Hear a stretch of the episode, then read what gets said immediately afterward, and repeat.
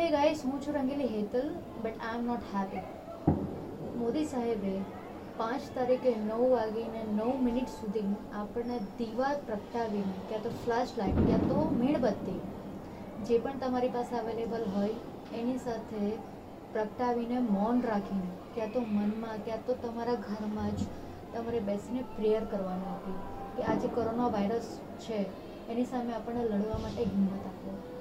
But I think આજે ઘણા લોકો દિવાળી મનાવી રહ્યા છે. તમે કદાચ અવાજ સાંભળી શકો છો કે બોમ્બ ફોડી રહ્યા છે, કોઈ ફટાકડા ફોડી રહ્યા છે. એન્ડ ઘણી બધી જગ્યાએ તો દેશભક્તિના નારા લગાવવામાં આવે છે. હું પણ દેશભક્ત છું. મને પણ છે જ શ્રદ્ધા પણ. અત્યારે બધાએ પોતાના ઘરમાં રહીને દેશને બચાવવાની જરૂર છે. આપણે પોતાની જાતને બચાવવાની જરૂર છે. પણ લોકો બહાર આવીને નારા લગાવે છે. એક સોંગ ગાઈ રહ્યા છે ભગવાનનું. ઓકે, હું માનું છું કે તમે ભગવાનના ગીત ગાઓ, ભગવાનને પ્રાર્થના કરો બટ તમારા ઘરમાં રહીને કરો યાર.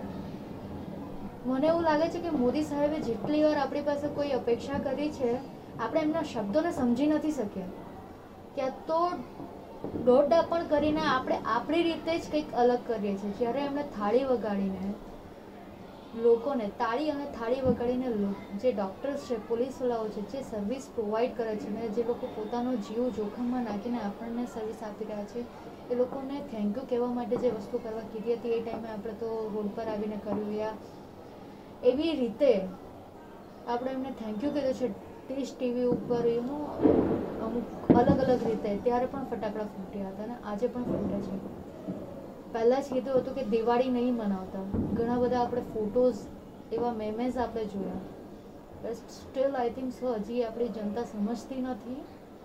કે તો મોદી સાહેબ મોદી સાહેબ કંઈ સમજાવવામાં સક્ષમ નથી રહ્યા. એવું કંઈક છે તમને બધાને એવું લાગી રહ્યું છે? જે આજે દેશ ચલાવે છે એમણે ખાલી આપણી પાસે એક અપેક્ષા કરી છે.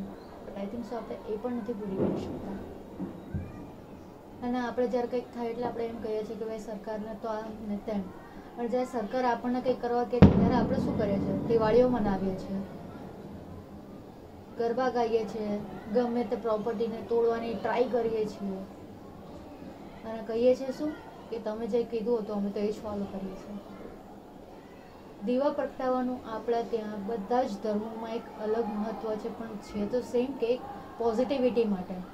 તમે અત્યારે પણ કદાચ અવાજ સાંભળી શકતા હશો, જે બેકગ્રાઉન્ડમાં આવી રહ્યો છે.